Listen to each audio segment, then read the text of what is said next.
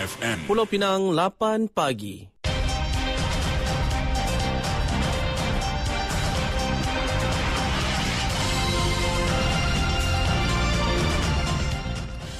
Warta Mutiara bersama saya Zatulik Muhammad Noor. Assalamualaikum dan salam Malaysia Madani.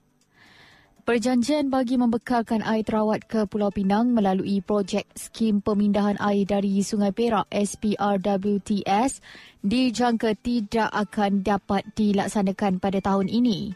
Menteri Besar Perak Datuk Seri Saarani Muhammad berkata, ia berikutan banyak prosedur yang perlu dilakukan termasuk mendapatkan peruntukan Kementerian Sumber Asli dan Kelestarian Alam bagi pembinaan loji rawatan air LRA di daerah Krian.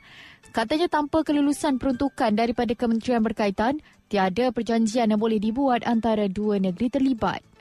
Mengulas lanjut, Saarani memberitahu perjumpaan antara dua jawatan kuasa bersama dengan kementerian tersebut telah pun dibuat pada November lalu. Sementara itu ditanya mengenai permintaan Pulau Pinang yang mahu penggunaan 700 juta liter air sehari, Saarani menjelaskan ia bergantung kepada kecukupan keperluan domestik. Terdahulu kerajaan Pulau Pinang mahu proses menandatangani perjanjian dengan Perak dilaksanakan dalam masa terdekat bagi tujuan pembekalan air. Harapan itu disuarakan Ketua Menteri Pulau Pinang Chow Kon Yau susulan gangguan bekalan air berjadual selama empat hari kepada kira-kira 590,000 penduduk disebabkan kerja pembaikan di LRA Sungai Dua bermula 10 hingga 14 Januari depan. Sebanyak 12 kematian akibat komplikasi demam denggi dilaporkan bagi Minggu Epidemiologi ke-52 di Pulau Pinang sehingga 30 Disember lalu.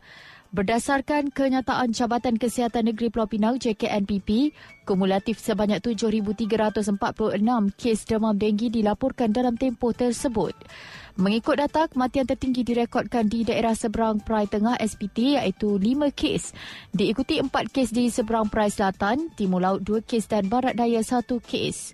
Bagaimanapun bagi epid minggu pertama 2024, setakat kemarin, tiada kematian dilaporkan namun bilangan wabak semasa berjumlah 33 yang mana SPT kekal mencatatkan rekod tertinggi iaitu 22 kes.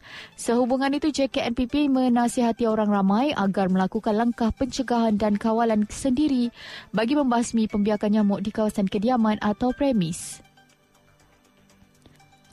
Kementerian Pendidikan KPM mengadakan pertemuan dengan keluarga murid tanpa dokumen kewarganegaraan yang menghadapi masalah untuk meneruskan persekolahan. KPM dalam kenyataan semalam memaklumkan pertemuan yang diadakan oleh Jabatan Pendidikan Negeri 9 JPNS pada 28 Disember lalu bertujuan mencari jalan penyelesaian bagi membolehkan murid berkenaan meneruskan persekolahan seperti biasa.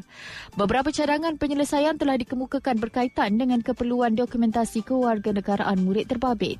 Terdahulu seorang kanak-kanak berusia 10 tahun dipercayai tidak dapat meneruskan darjah 4 pada Mac ini kerana isu dokumentasi kewarganegaraan berikut ikutan ibu bapanya tidak mendaftar perkahwinan yang kemudiannya bercerai pada 2013.